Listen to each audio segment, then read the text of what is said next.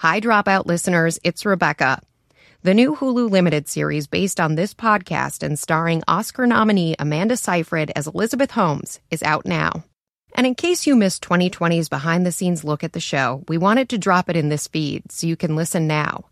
You'll hear from the stars of the Hulu series and a member of the jury that convicted Elizabeth.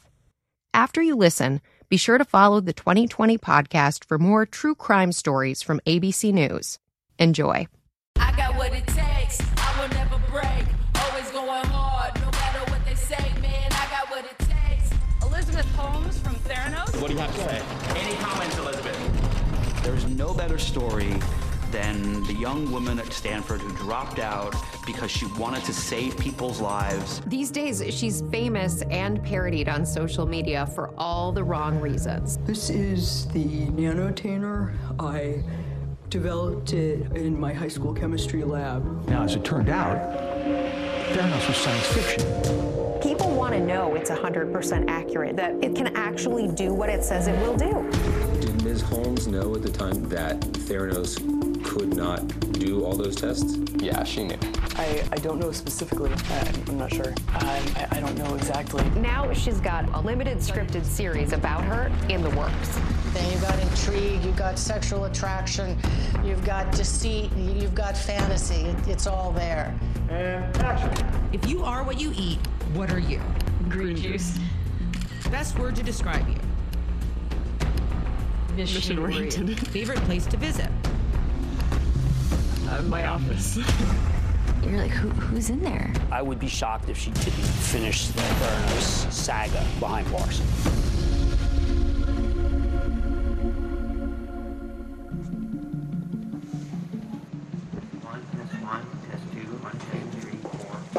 I've been a business reporter for more than two decades. Through the Great Recession, Wall Street booms and busts. In all that time, I've never seen a story like this one. When I started a podcast called The Dropout, we had no idea how far that story would take us.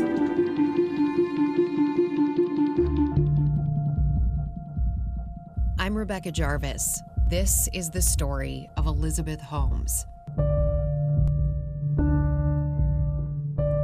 Maybe to understand Elizabeth Holmes, you need to read her notes to herself. I am never a minute late. Have anything to say to us, Elizabeth? All about business. That's in caps. How are you feeling today? Do you feel confident? I show no excitement. Do you feel like you're connecting with I know the outcome of every encounter. Anything you want to say? Have any more regrets? Well, not this one.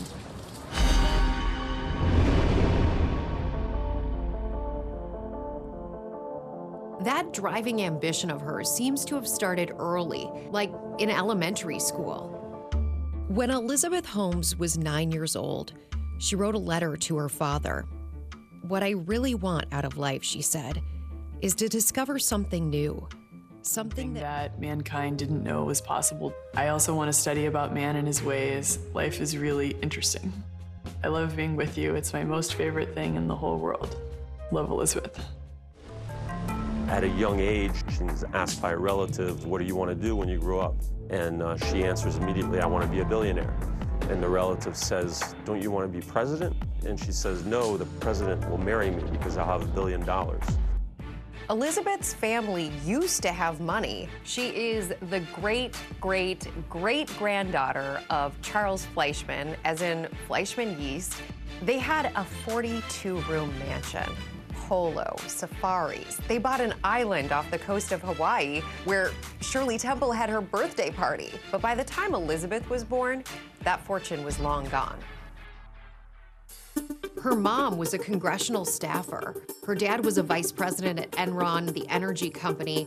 And when Elizabeth goes to school, Megan Long runs track with her. And one memory really stands out. Typically, when you run a race, the thing that you're going to remember is the person who gets first place. But Elizabeth always finished her races last. Everyone would finish the race, and then you'd hear the announcer say, don't cross the track. There's still a runner on the track. That runner was Elizabeth, and she was determined to do it. A tutor comes to the house for language lessons, and Elizabeth talks her way into college level Chinese classes, even though they're not open to high school students.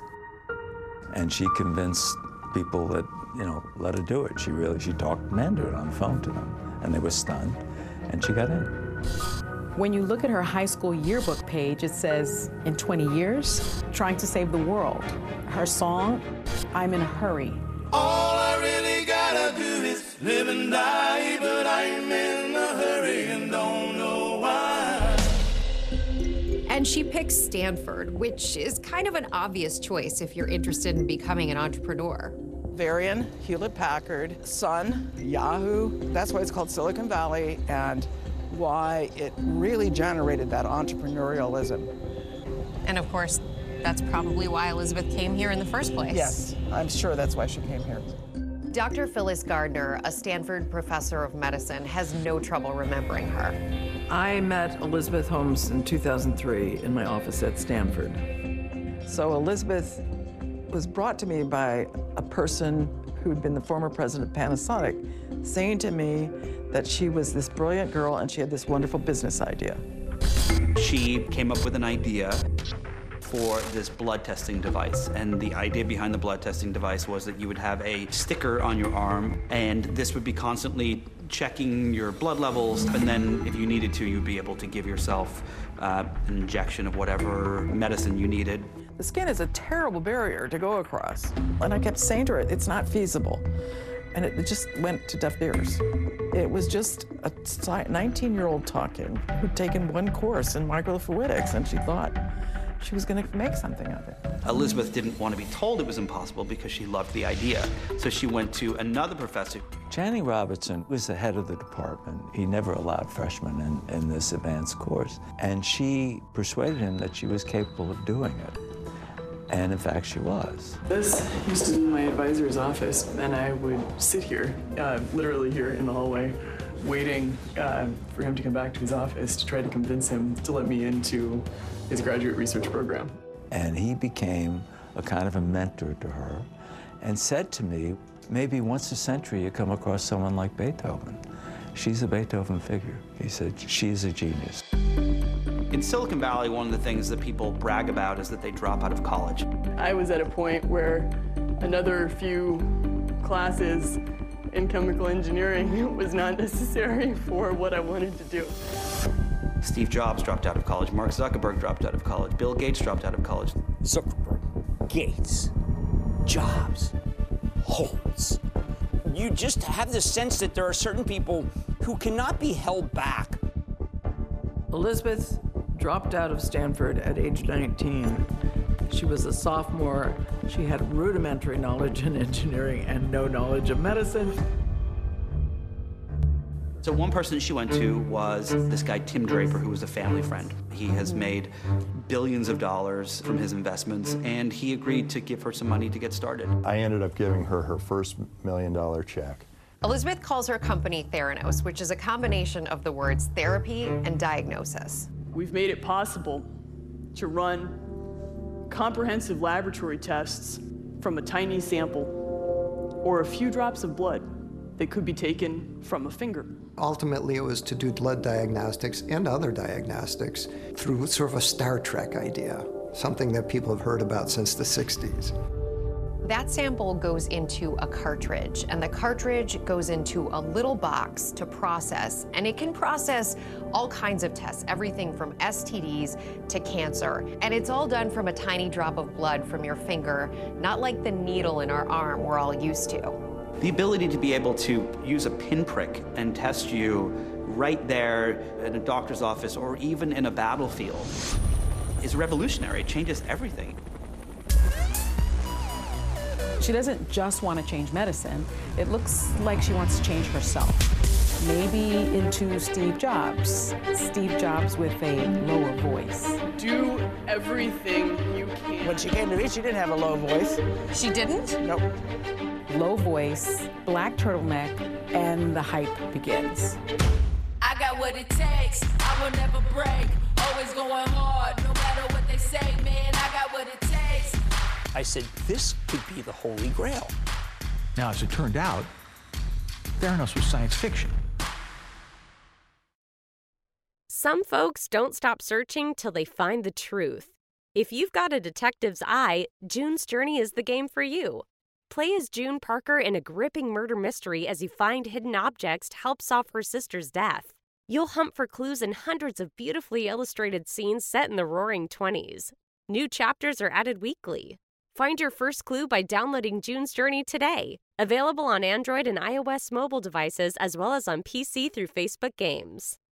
Welcome, mystery enthusiasts. If you're a fan of uncovering hidden clues and solving mind bending mysteries, then you're in for a treat with June's Journey, the thrilling detective game set in the mesmerizing world of the Roaring Twenties. Dive into the glamour and intrigue as you engage your sense of observation to find hidden objects from the parlors of New York to the sidewalks of Paris. Each chapter unravels a collection of dazzling hidden object spectacles, testing your detective skills to the limit. Go deep into the mysteries of June's journey, navigating through intriguing chapters. The thrill of solving each puzzle will keep you coming back for more. The storytelling is absolutely captivating. You'll be hooked from the first chapter. Whether it's during your commute or a cozy evening at home, June's Journey is your new go to game. Make sure you've got that internet connection ready for an uninterrupted detective experience. Discover your inner detective when you download June's Journey for free today on iOS and Android. Hey, I'm Andy Mitchell, a New York Times bestselling author. And I'm Sabrina Kohlberg, a morning television producer. We're moms of toddlers and best friends of 20 years. And we both love to talk about being parents, yes, but also pop culture. So we're combining our two interests by talking to celebrities, writers, and fellow scholars of TV and movies. Cinema, really. About what we all can learn from the fictional moms we love to watch. From ABC Audio and Good Morning America, Pop Culture Moms is out now wherever you listen to podcasts.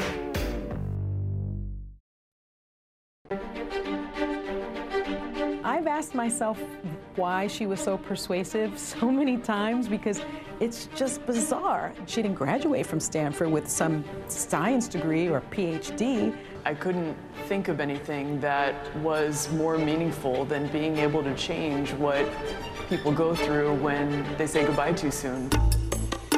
One thing that I found after a period of time was that I found that she repeated herself a lot. Over and over again at TED Talks, on panels. A world in which in which you don't have to say goodbye too soon. A world in which people don't have to say goodbye too soon. Stories that seemed very heartfelt and very emotional started to feel more calculated. She was a good storyteller. That's part of her seductiveness, which is why she was able to raise all this money. And suddenly, investors were willing to do business with a 20 year old.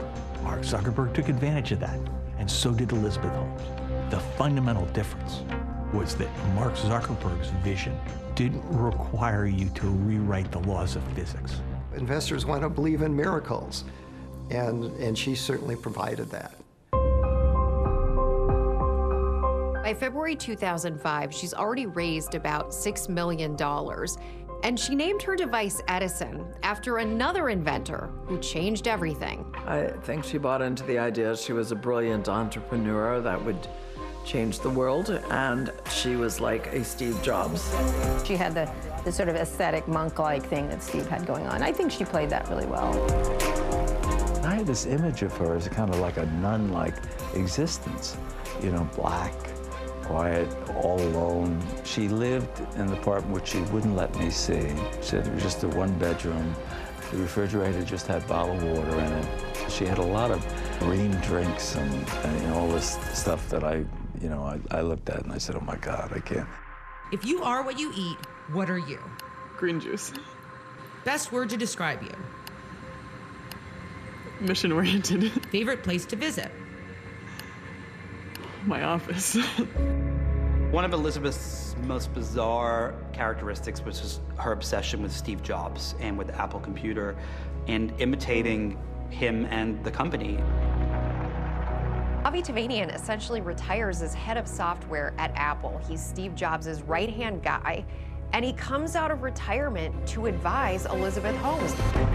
When you find these ideas that can cut across everything, it's huge. And so clearly, if this could be made to work, then it was going to be hugely impactful.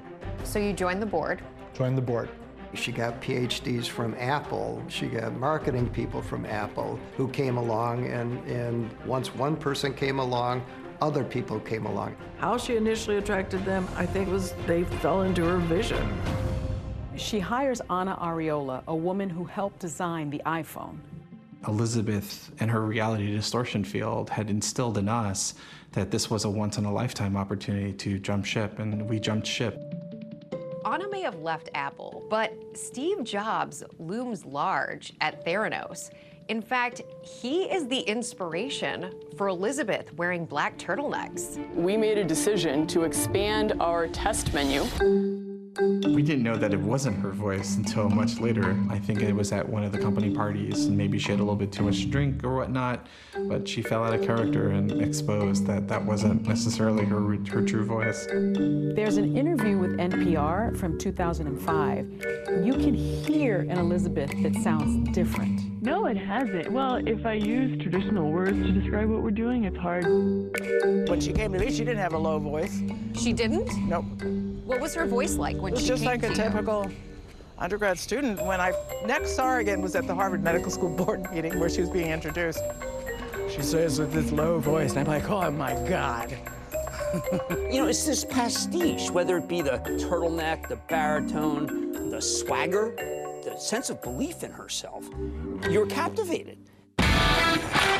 This is what it looks like to be young and aggressive and start your own company. That's sort of the definition of a girl boss. You're in charge. People wanted to believe this story. We wanted to believe that there would be this woman, founder, CEO. She was someone that I wanted my daughter to know about, to know about her and to know that she'd started this company. I had just gone in there with this expectation that I was meeting brilliance. The next Steve Jobs, next Zuckerberg, something like that, was the opportunity to join the rocket ship, right? I think in retrospect, I can look back and look at that intensity in a different light. But at the time, yeah, it was, it was great. How would you describe the culture of Theranos? Justin? Not a lot of camaraderie, a lot of paranoia. I had no experience with working in the corporate world, so I assumed that what felt like this very siloed, really encouraged not to speak to one another environment was maybe just a typical corporate experience. They didn't want people talking to each other because they didn't want people to be connecting the dots with each other. Perhaps because they were already having trouble getting the Edison to work. It's quickly obvious to Justin that this isn't really what he signed up for. Actually noticing that this person is willing to lie to me about extremely trivial, unimportant things. One example, he says Elizabeth sent him this email saying she'd already left for the day. And she was actually just in an office right down the hall from me. You could see her sending you that email. so I walked over to her and had a bit of an argument with her, and um, she stormed after me and said, Don't ever walk off on me again. if, if you've watched The Office, there was a lot of like looking at the camera in disbelief, and that was all day. We were all just looking at each other like, What is going on? We're expecting people to prick their fingers, which is kind of hard and scary, and then draw blood and put it in a device. And as it turned out, like if you screwed up the introduction of the blood into this cartridge, it was like game over. So Wouldn't work. It would be inaccurate. Yeah, you would get a, a wildly wrong result, right? How quickly is it before you start to notice problems? Nine months into it, I was starting to get a little bit frustrated that we would see demos and they just wouldn't work. But some of that you expect again from a startup that has a product that's not done, right? But the problem was it never got any better. I think what she didn't expect was that I would ask a lot of questions and that I would ask tough questions. She did not want to hear other people's opinions. I was one of the few people that stood up to her. I've told her no on numerous occasions, and I decided to resign. I just literally had nothing I wanted to do with that company anymore. Hi, I'm resigning. Lying is a disgusting habit and it flows through the conversations here like it's our own currency. The cultural disease here is what we should be curing. I really truly believe you know it already, and for some reason I can't figure out, you allow it to continue. Justin Maxwell. I would never expect that anyone would behave the way that she behaved as a CEO. And believe me, I worked for Steve Jobs. I saw some crazy things. But Elizabeth took it to a level that I've never seen before. Avie brings those thoughts to another board member. I said, I'm going to give you a choice. I think that there is a chance this company can make this product work. And I would love to stick around with you. And we probably need to revisit Elizabeth's role and everything else. Or if you want, I'll resign. Your choice. He said, Elizabeth would like you to resign from the board, cutting to the chase. He literally said, You asked too many questions.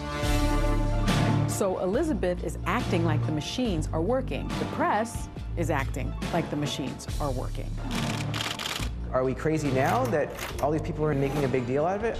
Maybe we're crazy. She's called a girl boss, a pioneer, and she's becoming a star. Please welcome the only person I know who makes me feel like a lazy bastard, Elizabeth Holmes. This is not fake it till you make it. This is just, fake.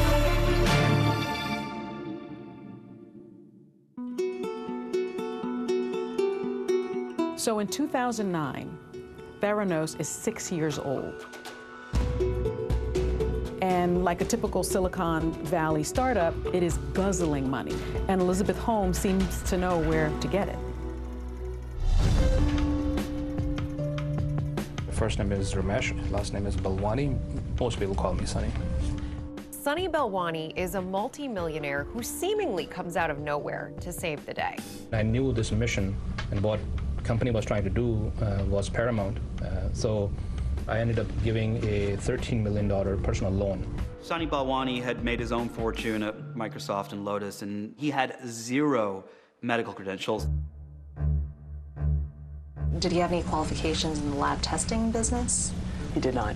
Or in pathology or anything like that? Not to my knowledge. And yet he became essentially the most powerful person at the company next to Elizabeth. I always wondered why he was there. if she held this vision of really impacting the world. I was like, why, why, why did she pick him then? he was terse and he was a bit of a hothead. He brought this ruthlessness with him that the company had never seen. Sunny has this license plate on his Lamborghini. Seems to be a metaphor for his management style. I came, I saw, I conquered. We have been working uh, hard uh, to build something which we think is uh, magical. Then, in early 2010, they get a meeting with Walgreens, the big national pharmacy. What Theranos was promising, according to Walgreens, was a device that patients could use right at a Walgreens store to get an accurate result for any blood test, from STDs to the earliest appearances of cancer. We were interested in partnering with Walgreens because of the retail footprint. The partnership with Walgreens is a huge game changer because Walgreens has these wellness centers, and if they have the ability to test people's blood with a finger prick right in the store, it could change everything. According to Walgreens, Theranos says its technology has been comprehensively validated and is viable and consumer ready. This new technology that only required a small amount of blood, that to us was at the moment a game changer. Walgreens sees huge potential. They think Theranos is ready to go. They understand what this will mean for their business, and they're ready to make a deal for $140 million. This was a moment in time when the world was impressed with Elizabeth Holmes. She was on the cover of magazines. She was the second coming of Steve Jobs. And this is how she gets Errol Morris, an Oscar winning documentary maker, to do these ads. Are you one of these people that love blood tests? No, it grosses me out. Everyone wanted to be speaking with Elizabeth Holmes. Everyone was interested in her. So we worked with Errol, and it was an incredible experience. Well, I was wondering if you would take a blood test for us, which is one drop of blood. One drop? Bring it on. That's it? How are you feeling? Feeling good. The reason I got involved in Theranos, and I think Errol did, and a lot of other people, was that we felt like this was something that was going to be a revolution in healthcare and something that was going to help people. Because that's what we were being told. Our work is in uh, uh, the belief that access to health information is a basic human right. This is an inspiring story people want to hear, including Bill Clinton, who has her on stage at the Clinton Global Initiative. You founded this company 12 years ago, right? Tell them how old you were. I was 19.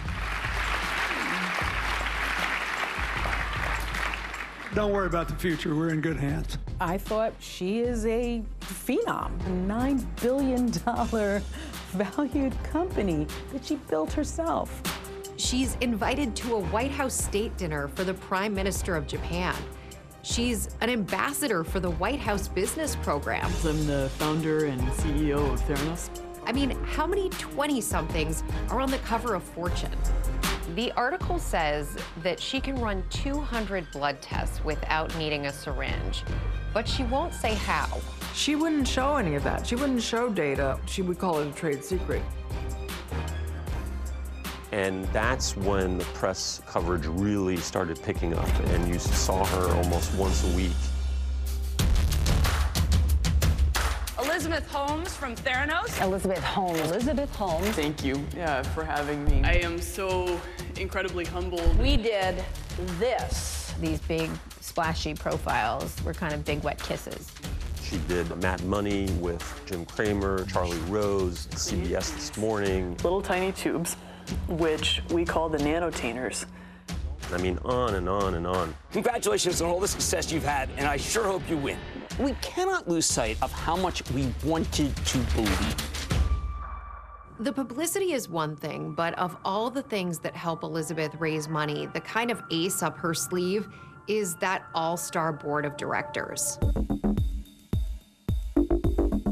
Her board was made up of some of the biggest names in history. Hands down, the most important person on Theranos' board is George Shultz. The former Secretary of State, the guy who many people credit with winning the Cold War.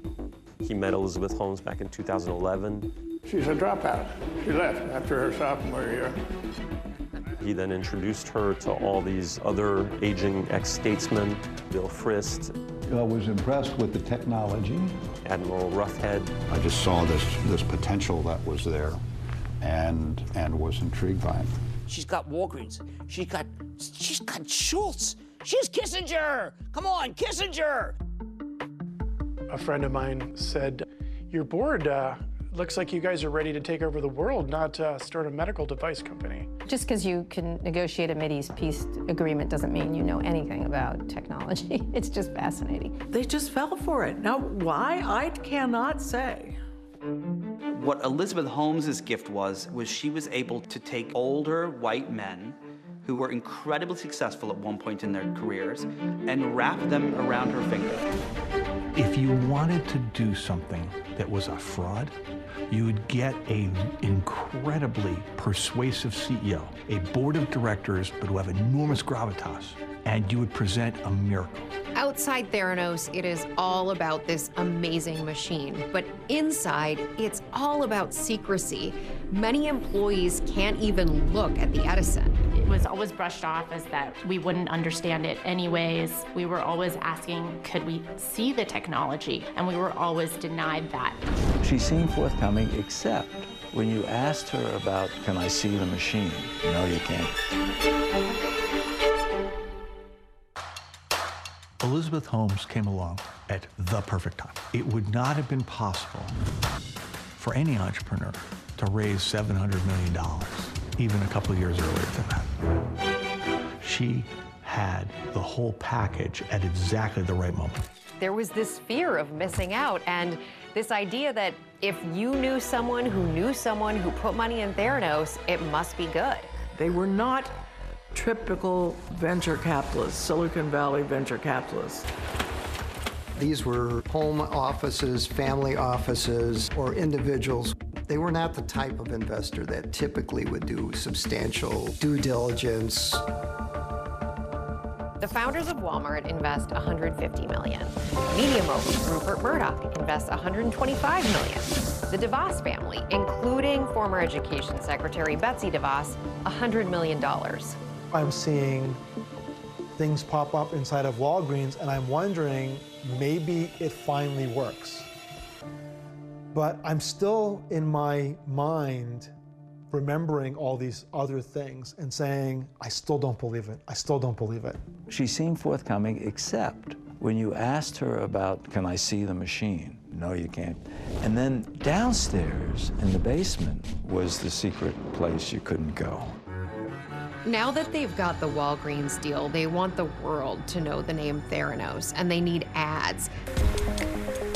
And she hires Chiat Day, which is the same agency that did Steve Jobs' Apple campaigns. Elizabeth and Sunny flew to Los Angeles on a private jet and met with our team members. At that time, we were told of the story and her vision for Theranos. Um, and it was great. The pomp and circumstance around it, it was really like, who, who is this person and you know, what is, what is this product? The first thing that you'll, if you ever meet Elizabeth, that you notice is her voice. I, I'm not in a position to do that, but It's extraordinarily deep. It, it sounded it sounded like it was she was a man or a robot or both, a man robot. And so you were kind of struck. So we thought there something really special was going to happen. So Theranos pays this giant $6 million retainer to Chiat Day, and Chiat Day delivers with a huge and splashy bunch of ads. Before those ads go live, Chiat Day, like all ad agencies, has to protect itself legally, has to confirm that any claims Theranos make are in fact true. Otherwise, it's false advertising. These ad guys actually ask direct questions. Mike, you sent over this claims messaging matrix. We had spreadsheets with feedback that we were trying to explain to them what type of proof that you needed to get this done. I mean, there were specific claims, like the four hour claim. You can't say that unless it's four hours. If you want to say hundreds of tests on one single drop, then it has to be hundreds of tests on one single drop. It has to be true at the time of publication, or you can't, you can't do it. I asked, where is the, where's the lab in, uh, in Phoenix? Just because I was curious where it was, and uh, I was told, oh, we haven't built it yet. But you're doing the tests. How do you do the tests then? And this is great. And, and then it was like, oh, well, we FedEx them up to Palo Alto. This is a bombshell. Theranos isn't going to be putting its devices inside of Walgreens. That would require FDA approval, which, right there in the fine print, they don't have. So they take advantage of a legal loophole and they ship by FedEx these samples to a central lab.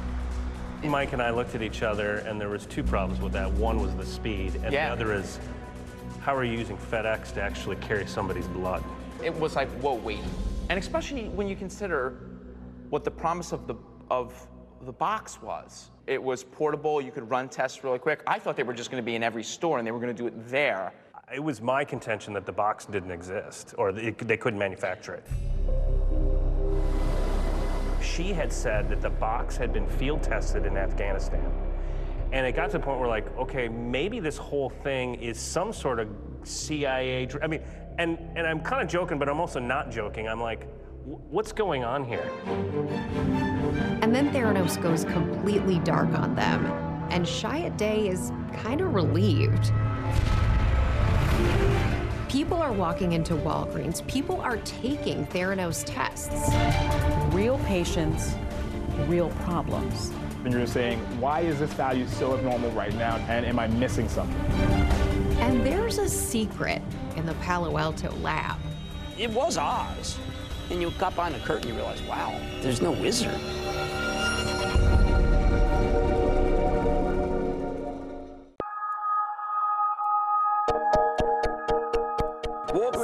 Walgreens Boots, that's the largest. They have decided that your way is the way to go. By 2015, Theranos was in about 40 Walgreens stores in California and Arizona. access um, for every person means rolling this out ultimately within five miles of every person's home. And people weren't just investing their money, they were now potentially putting their lives on the line as they turned to Theranos to test for hundreds of diseases, everything from cholesterol to cancer. And Holmes says the next step is to have Theranos centers nationwide. When will I have that opportunity to go use a small test like that and find out data for myself? Working on it as fast as we can. I can tell you our next dates are underway.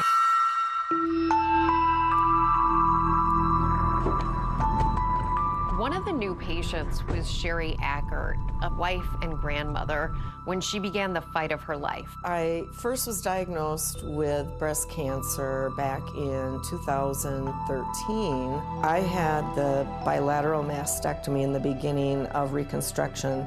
I had four months of chemotherapy.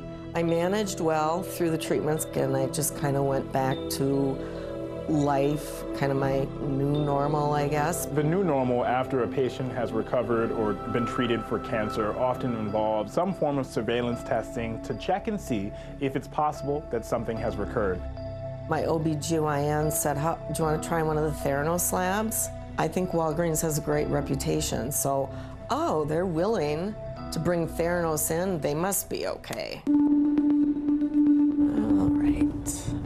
This is the Walgreens where I had the infamous blood draw.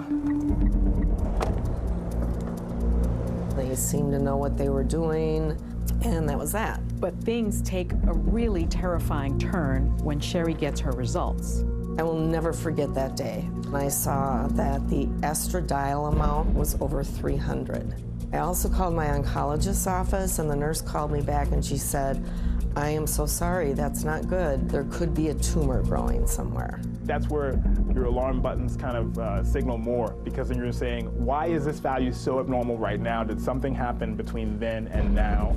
And am I missing something? The doctor recommends she go to a non Theranos lab in order to get another test. It was about a week later, I got the call from my doctor, and he said, Congratulations, your estrogen is basically non existent.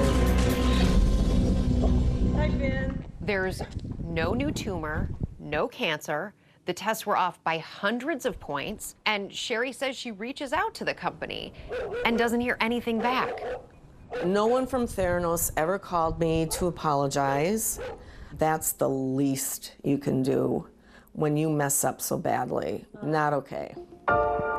And it turns out this isn't an isolated incident. Retired dentist Merrill Ellsworth needs to get his PSA level checked to screen for prostate cancer. My physician said there's a group called Theranos at Walgreens, run by and get your finger pricked. A normal reading for PSA tests is you want to keep it under four. The results were uh, 26.1. Very concerning. Uh, when you see a value that uh, jumps up that much. To suddenly be confronted with something that was about 1,300% off normal, that was not the happiest news when I first heard it the first time.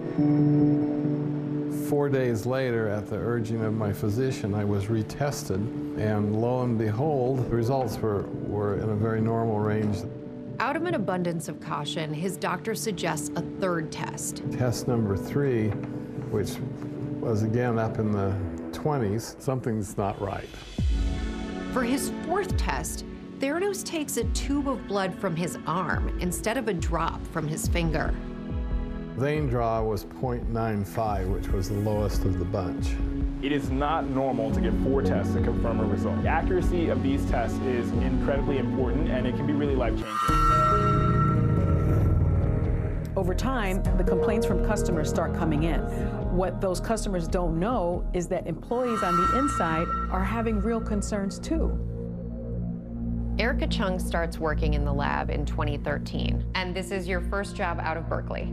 First job out of Berkeley. At what point do you start to think something isn't right here? I think the transition happened is when I started processing patient samples. So you basically start out with a base test. Yep. You put that base test in your machine just to say, okay, we know that it's working, we know that it's cleared. Exactly. And what happened? And it kept failing. I kept running it over and over and over and how it was handled it totally blew me away. They took out data points. And they said, oh, well, this is like the best two out of six, the way that we kind of average things. So you're You're saying essentially that you were cherry picking exactly. the information right. in order to make the information make sense. But the thing is is uh, we were still processing patients. Meaning those patients were taking information that you were providing to them and making medical decisions. Right. Their quality controls were failing at one point what seemed almost every day it, it really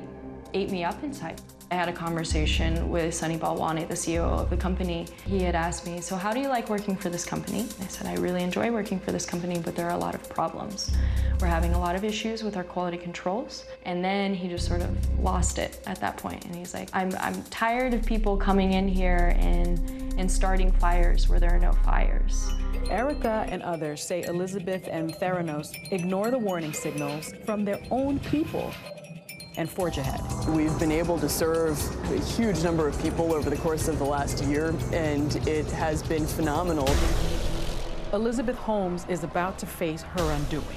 No one would believe it if you just wrote the script. The anonymous whistleblower was George Shultz's grandson. Did Ms. Holmes know at the time that Theranos could not do all those tests? Yeah, she knew. And while she won't get a Hollywood ending, Elizabeth's story will certainly get the Hollywood treatment. With Oscar nominee Amanda Seyfried channeling Elizabeth Holmes. Anybody who doubts my company doubts me. Part of the human trait, being fascinated by a train wreck. You can't peel your eyes away.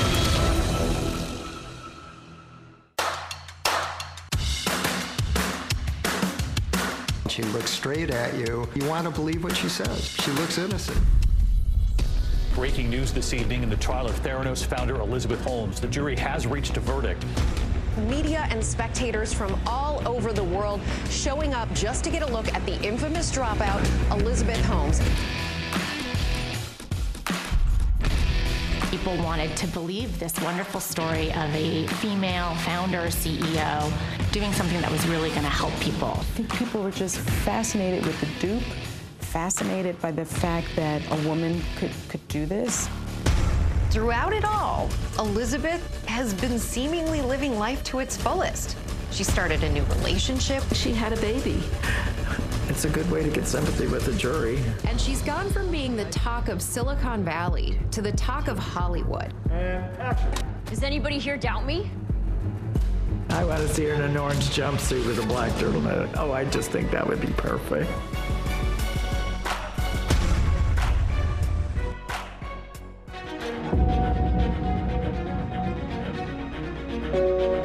If you have followed this story of Elizabeth Holmes, we all have this image in our mind of a woman with her blonde hair, her eyes are wide, unblinking, she's wearing a black turtleneck. Well, now it's Amanda Seyfried playing that role as Elizabeth Holmes in a new scripted limited series on Hulu. I'm going to drop out to Stanford. This machine is going to change the world. What are we going to show at the demo? We're going to tell them that we don't have a working prototype. Right? Action. I was blown away when I walked onto the set of The Dropout. It was surreal how much Amanda Seyfried fully embodied Elizabeth Holmes. If you are what you eat, what are you? Green juice. Best word to describe you. Mission oriented. Favorite place to visit? Uh, my office. Hulu's a division of Disney, ABC's parent company. And the Hulu series is a dramatic version of the Holmes story based on our podcast. From ABC Audio, this is The Dropout. No story comes close to the saga of Elizabeth Holmes. All these years that I've covered Elizabeth Holmes, she still is this enigma. And, and people ask me all the time, who's Elizabeth Holmes? How do you answer that question? The short answer is I have no idea. She's really good at hiding. I think that's part of what makes her so fascinating is that like you're like who who's in there? Here at Theranos, we believe that every person should have access to actionable health information. They meticulously recreated the office, the lab. So this is it the office of Elizabeth Holmes, Chief Executive Officer. She had these chairs. I sat at this desk quite a bit. I can look everywhere, and this is Theranos. This is an inspiring step forward. How did you get to the voice? Well, I think it's just mainly, um, it's my own version of it. We were beginning to engage with. I listened to the deposition tapes over and over and over again. Do you swear to tell the truth, the whole truth, and nothing but the truth? I do. It has, it really packs a punch. Are on a need to know basis. I'm the head of chemistry! Now. Naveen Andrews, who's famous for the show Lost, plays Holmes's former business partner, Sunny Balwani. There's a tragic inevitability about the entire story. It's not going to end, end well. Part of the human trait, being fascinated by a train wreck. Can't peel your eyes away. The train wreck for Elizabeth Holmes began in 2014 with an investigative journalist named John Carreyrou. I read a profile of Elizabeth Holmes by Ken Auletta in The New Yorker, and one of the things that struck me as off in that story was this notion that she had dropped out of Stanford with just two semesters of chemical engineering classes under her belt and gone on to pioneer groundbreaking new medical science. He begins his reporting and stumbles on a pretty intriguing piece of information. One of the first things that raised my eyebrows was that Sunny and Elizabeth were an item. And I was stunned by that because in the New Yorker story, the clear implication was that she was single. I met uh, Ms. Holmes in 2002. Were you and Sunny Balwani ever engaged in a romantic relationship? Yes. When? For a long period of time. Would you say for the majority of that time were you living with Miss Holmes? Yes. Did you ever tell investors that you had a romantic relationship? No. It was concealed from the board. It was concealed from the press. Uh, it was concealed from investors. You think it was intentional that they hid it? Oh, it was absolutely intentional. Carreyrou digs deeper, contacting a number of Theranos employees, but a lot of them had signed confidentiality agreements and were scared of what would happen if they violated them. Ultimately, Carreyrou will find his big break in a former employee, then 25 years old, Tyler Shultz. Tyler Shultz was the grandson of a very high ranking member of the Theranos board, George Shultz. He's a former Secretary of State. What Tyler will reveal to Carrie Carreyrou is ultimately the story he will tell under oath in a deposition years later. Did your impression of Ms. Holmes change from the time that you started Theranos through the present day? Yes. I felt like she was very manipulative. She's really good at telling you what you need to hear to keep going. She definitely did that a lot with my grandfather. She would just like feed him things that were just completely factually not true. People can come in and do full service laboratory testing with a stick from a finger as opposed to having the tubes and tubes taken from your arm. Can you uh, recall any of the factually not true things that Ms. Holmes told you? The big ones are being able to run hundreds of blood tests from a single drop of blood. My grandfather would go get a Theranos test done and he would have a needle in his arm. You know, it's like, well, I thought this was a single drop of blood. And there'd be some, you know, excuse about why they needed to take a venous draw for him, but, you know, for everybody else, it's a finger prick, and he continued to buy into that. When you read the articles, it sounds like the tests were being done in Walgreens, but they're really sent to Theranos, and then most of the tests were being run on third-party machines. Did Ms. Holmes know at the time that Theranos could not do all those tests? She, yeah, she knew. Tyler tries to voice his concerns directly with Elizabeth, but he's told in this aggressive email that the concerns are unfounded. And that email doesn't come from Elizabeth, but from Sunny Balwani. Tyler responds with his two weeks' notice and says he went to meet with his grandfather. Tyler tried to make him realize that this was a fraud, and his grandfather had sided with Elizabeth Holmes and didn't believe him. My grandfather said that the Theranos devices were currently being used in medevac helicopters. He also said they were being used in operating rooms. I remember saying that that couldn't possibly be, true because the devices were barely working within the walls of Theranos. And it's not long before Elizabeth and Theranos are on to Tyler's secret conversations with Carreyrou. My dad said, they know you're totally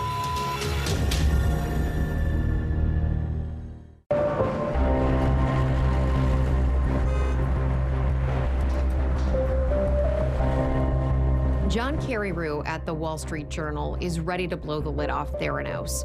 With the help of inside sources like Tyler Shultz, remember, he's the grandson of board member George Shultz, Carreyrou is ready to publish.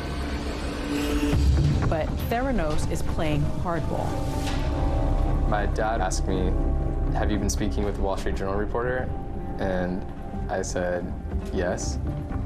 And he said, They know you're totally. You know how aggressive they are.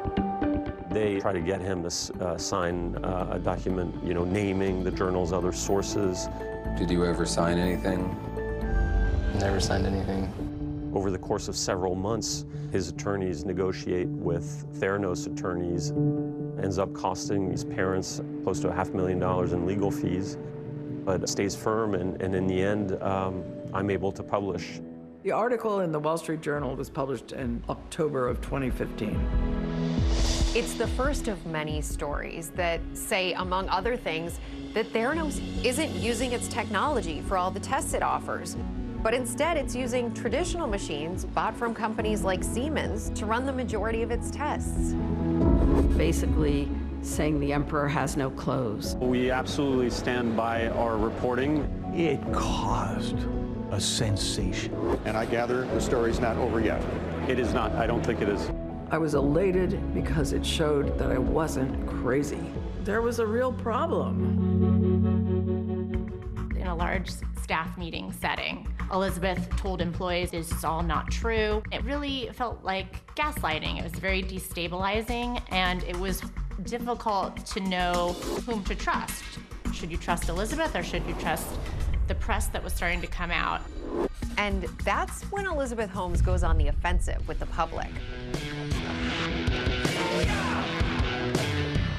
Elizabeth, I have to tell you, in all my years, I can't recall a private company that I have to candidly, many have never heard of, getting this kind of attention and scrutiny. What do you think's going on here? This is what happens when you work to change things. And first they think you're crazy, then they fight you, and then all of a sudden you change the world. She bridled when you asked her tough questions. She was used to being fawned over.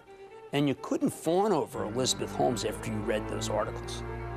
Elizabeth goes on CNN to make excuses for why patient results were off. There's this um, uh, man who goes by the initials RC who is suggesting that the lab results that he got from Theranos were not accurate, and then a month later he ended up having a heart attack. I'm not the lab director. I know, but you're the CEO and founder of the company. I mean, this is as serious as it gets.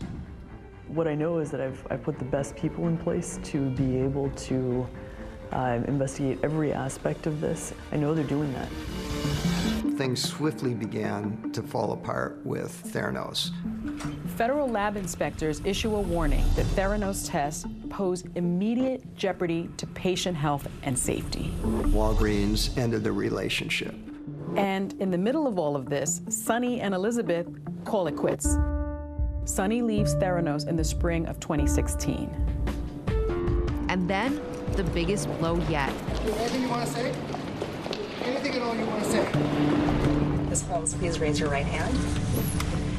She's finally forced to answer to the Securities and Exchange Commission. She's being investigated, and they allege an elaborate fraud, one that's gone on for years. Do you swear to tell the truth, the whole truth, and nothing but the truth? I do. She was a very different person in those depositions. I, I don't know specifically. I'm, I'm not sure. Um, I, I don't know exactly. Very evasive. She did not have the command of the room that you saw when she'd go in front of the press and journalists. She claims ignorance more than 660 times. I, I wouldn't be speculating. I just don't know. And this is when Elizabeth's carefully crafted narrative just begins to unravel. There are some just deadly admissions in which she notes that statements that she made at a, at, at a certain time were actually not true. Like those hundreds of blood tests she said her signature technology could supposedly perform. Making it possible to do any lab test from a tiny drop of blood from a finger. How many tests could it run? I, I, I don't know exactly what the number was. There was probably um, tens of, of tests. So when you say tens of tests, you mean something less than 100? Yes. Those claims that she allegedly peddled to high powered board members. Was Theranos' technology deployed in emergency rooms, hospitals, and provider offices? No. Was a Theranos manufactured device ever deployed uh, in the battlefield? No. Was it ever deployed in a medevac helicopter? No. After these lengthy depositions with Elizabeth and other people on the inside, the SEC is ready to bring civil charges. Elizabeth Holmes charged with massive fraud. Her company Theranos raising more than $700 million from investors. Now, she and the company agreed to settle the case and pay a $500,000 fine. Elizabeth settles with the SEC with no admission of wrongdoing. Didn't seem like a big enough fine to me.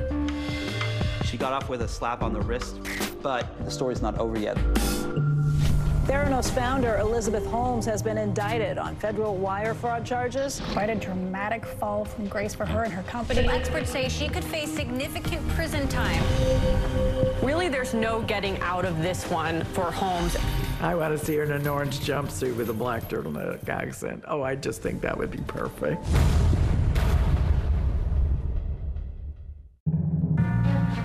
In June 2018, the Department of Justice announces they are filing criminal charges against Elizabeth Holmes and Sunny Balwani.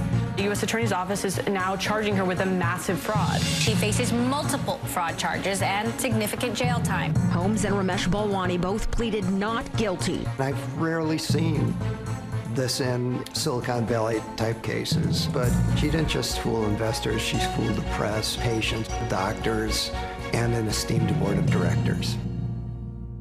She even put on a fake voice when she was doing business. How does somebody do that, I wonder? this was the hot topic. I mean, we talked about it on our show. She was 19 when she dropped out of Stanford to found this company. Everyone was just really surprised that this young woman could dupe so many influential investors. I mean, everything about this woman was, was a fraud. By September of 2018, Theranos is officially out of business. It was a large company wide meeting, and Elizabeth made the announcement. And then basically everyone went to their desks and gathered their things and left. And hundreds of millions of dollars from some of the wealthiest and most connected individuals on the planet are wiped out. Everyone who invested in Theranos lost it all. Reed Kathrein is one of the attorneys who sued Theranos on behalf of investors. I think it's probably the most interesting fraud case I've dealt with. Bernie Madoff would be second. Bernie Madoff, as in the now infamous financier who died last year in prison. I spent six hours in jail interviewing him. You think they're similar people? I think they're very similar people. Smart, charming, bullies. Back in 2019, Elizabeth and her counsel did not respond to our repeated requests for comment, but the attorney for Sunny Balwani wanted to defend his client. Obviously, when we look at this after the fact and there's been a business failure, and you know, Mr. Balwani is very sorry about that, but that's not the same as fraud. When it comes to our health, people want to know it's 100% accurate day one. They want to know that what's inside of a Walgreens or at their doctor's office can actually do what it says it will do. You know, Rebecca, of course that's true. I think, though, the unfortunate thing is that in our system of healthcare, there's mistakes that are made every day. There's no perfect answer. I think people may accept that mistakes happen, but if you know that something is systemic, that's a problem. Uh, of course, that is a problem. That's not what happened here, though. Should someone go to jail for this? No. Um, I think this is a business failure but it's not fraud. And I'm very confident that when the jury hears the whole story, uh, you're going to see uh, an acquittal in this case. Acquittals. While she waits for the trial to begin, Elizabeth's been seemingly living life to its fullest. She started a new relationship with a hotel heir, nearly a decade her junior. She's seen in a video captured by Inside Edition with her new boyfriend, Billy Evans, ditching that signature black turtleneck for a white t shirt and a baseball cap. The two had been seen together at Burning Man, a big party out in the desert when Theranos shut down. A lot of people think it was heartless that you were partying at Burning Man when your company was closing its doors. But perhaps the biggest twist of all, as the story of Theranos approaches its final chapter, is Elizabeth's latest news. The criminal fraud trial of Theranos founder Elizabeth Holmes could be delayed yet again because she is pregnant. She is expecting her first child. She had a baby. Based on that, her lawyers asked that the trial be postponed a couple of months to allow that to settle in. I think that might have been planned. It's a good way to get sympathy with a jury. It's a great way to get sympathy of a jury. More than three and a half years after being charged, Elizabeth Holmes will finally face trial. It was, in many ways, a soap opera. The first day was crazy. I've got black turtlenecks, I've got blonde wigs. I would be shocked if she didn't finish the Theranos saga behind bars.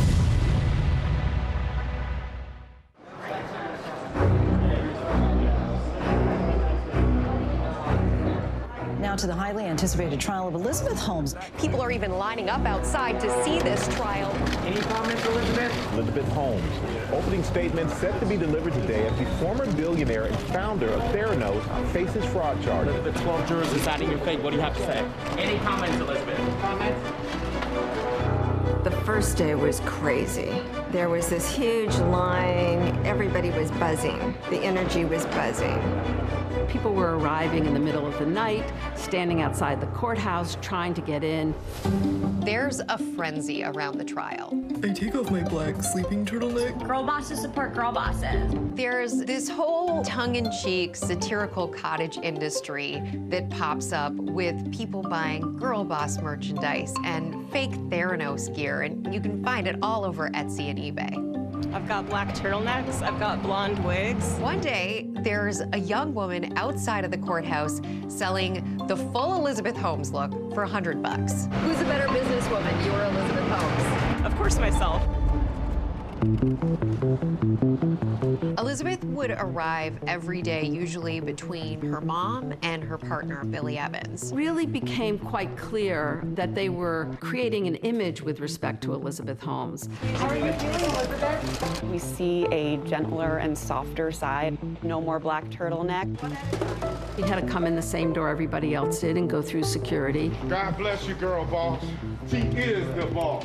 Girl boss. In federal court, no cameras are allowed. I go in and sketch what's happening in the courtroom. I was in the first row, right behind Elizabeth. Her body language, unlike anybody I've ever seen before. She sat straight up, not touching the back of her chair the entire time. The prosecution had a hard road because those fraud cases are very difficult to prove. The hallmark of a wire fraud count is intent to deceive.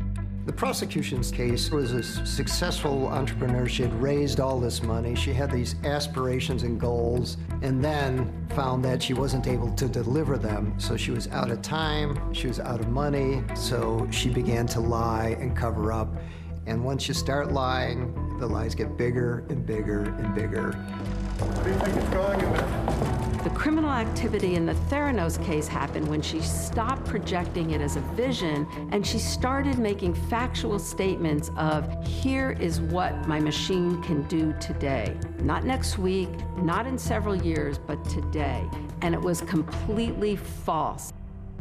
The prosecution has 29 witnesses testify over the course of their case investors, patients, even one of the most high powered board members, General James Mattis. General Mattis testified that Holmes personally pricked his finger to demonstrate the technology, and they also call former employees like whistleblower Erika Cheung. She really did her best to convey to the jury how stressful it was working at that company, how they kept trying to tell Elizabeth Holmes they didn't feel the machines could do what they were being promoted to do. Making it possible to do any lab test from a tiny drop of blood from a finger. The prosecution's case really shone a light on what was going on behind the scenes at Theranos, and it was an absolute mess. What Theranos was actually doing was using third-party machines, but the reason that the board members and investors didn't know this, at least as Elizabeth Holmes claimed at trial, was because they were trade secrets. I think that's a complete phony excuse. You cannot use trade secrets as an excuse to lie. Every investor who testifies says that had they known Theranos was using third-party machines, they probably wouldn't have invested. The government also brings out an important piece of evidence in the form of an investor call, and it's the first time the jury hears her voice. Well, it's wonderful to speak with you all. There's just no substitute for hearing Elizabeth Holmes' own voice in the context of her speaking to investors. We had created an infrastructure that could, in fact, make it possible to get rid of the big tubes of blood that are drawn from the arm in its entirety. The investors bought into this idea. That turned out not to be true. At most, they were able to do 12 tests on that machine. One of the most jaw dropping pieces of evidence was these three reports that Elizabeth gave investors. Each report had a logo from a major pharmaceutical company, and that led investors to think the reports came from those companies. But in reality, they came from Theranos, and Elizabeth had just slapped the logos up top all by herself, no permission. The doctored documents were a huge smoking gun. When you're actually taking an affirmative step to alter documents, that is a big red flag for jurors that her state of mind was deception. These reports were included in investor packets, which also had glowing press articles and stunning revenue projections.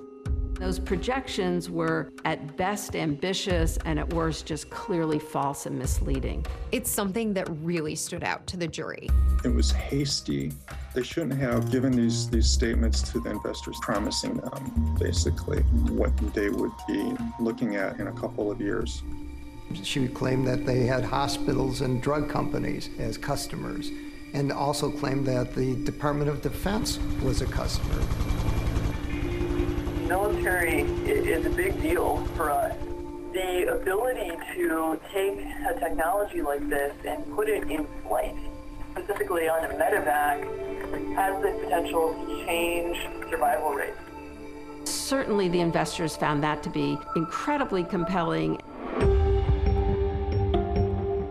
Then they bring in patients, the people who put their well being in the hands of Theranos and ultimately got inaccurate results. It was interesting to look over and see Elizabeth Holmes. There she is, and there I am, and I'll tell the truth. The judge properly really limited their testimony. They couldn't talk about their emotional reaction to getting these bad test results. So that had all been very sanitized. Prosecution rested after almost four months of testimony. Comments, Elizabeth? The big question that remained unanswered is, would Elizabeth Holmes testify? It court's over at four o'clock, and it was like about 3.10, and all of the sudden, the defense calls Elizabeth Holmes. My jaw dropped. Oh my goodness. You could hear a pin drop in this courtroom behind me when Elizabeth Holmes took the stand in a surprise move by the defense. I believe Elizabeth thinks that she could convince the jury that she was innocent.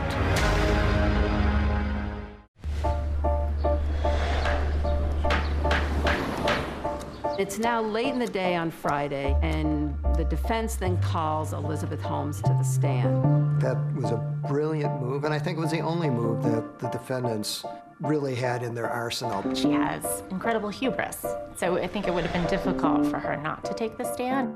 And it was really the first time the jurors would have had the opportunity to even see her full face, because even as she would come and go from the courthouse, she was always masked. And she is really quite friendly and relaxed. I mean, like kind of overly happy, you know, and she smiled like a couple times like this. And I was shocked because, in general, nobody smiles on the witness stand.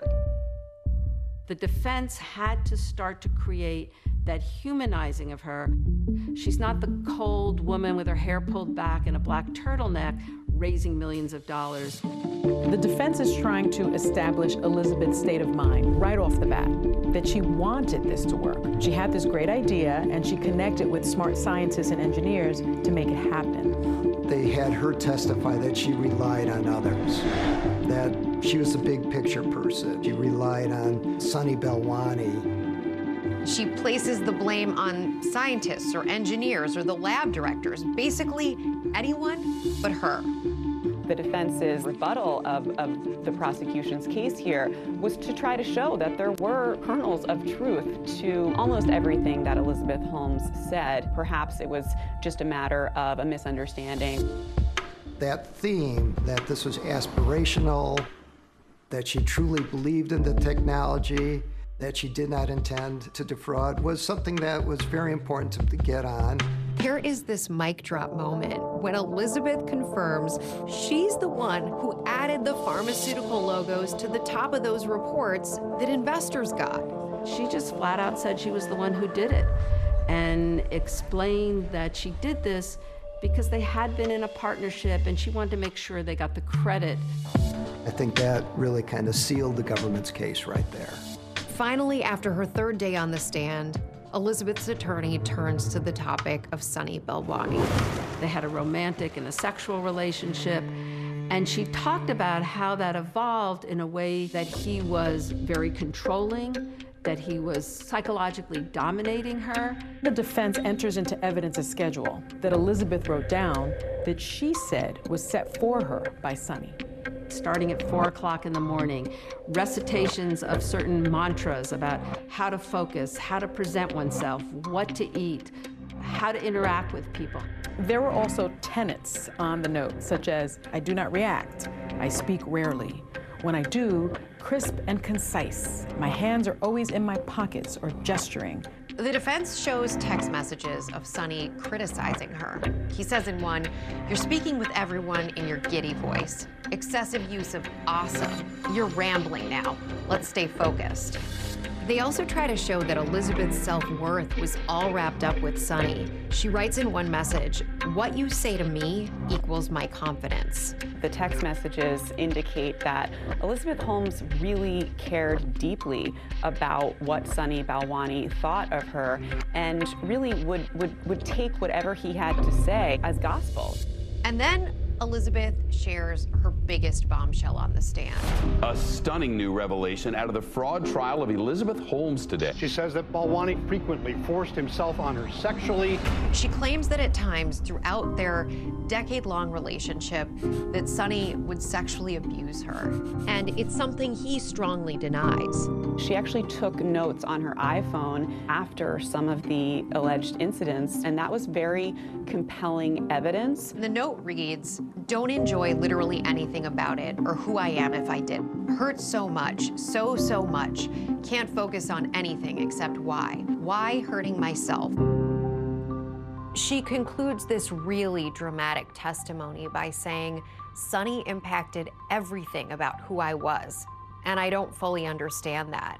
But then, despite this testimony, Elizabeth admits on the stand that Sunny didn't force her to make statements to investors or journalists and didn't control her interactions with them. When Elizabeth is cross examined by the prosecution, it's very reminiscent of her deposition with the SEC, where she said, I don't know, over 600 times. I, I don't know specifically. I'm, I'm not sure. Um, I, I don't know exactly. The fact that Elizabeth Holmes had a bit of a faltering memory on cross examination, but under questioning by her own attorneys, she had vivid recollections, I don't think played in her favor. Two jurors told ABC News they had a ranking system from one to five for credibility and gave Elizabeth a two. Most people got fours or fives. And then, in contrast to the defense, the prosecution paints a different picture of the relationship, pointing out that of the 12,000 messages between the two, the word love appears 594 times. Sunny writes in one I have never prayed with this intensity in my life for anything and anyone. You will shine. And Elizabeth replies, I love this. It is us together, perfection and divinity my nirvana. Sunny responds, You are God's tigress and warrior. You are extraordinary. And then she texts back, Coming from my tiger means the whole universe to me. I love you. These exchanges, from the government's perspective, help to support the conspiracy account, and from the defense perspective, often tried to show the control that he might have had over her. Elizabeth spends seven days testifying on the stand, and once she's dismissed, the defense rests its case, and they leave her fate up to the jury. Ultimately, the defense decided to keep the case very simple, rely primarily on her as an individual, and her telling her story, trying to convince the jury to find her not guilty. My lingering question after closing was well, was there enough evidence to prove beyond a reasonable doubt that she really had the intent to defraud? That's a pretty high bar to meet.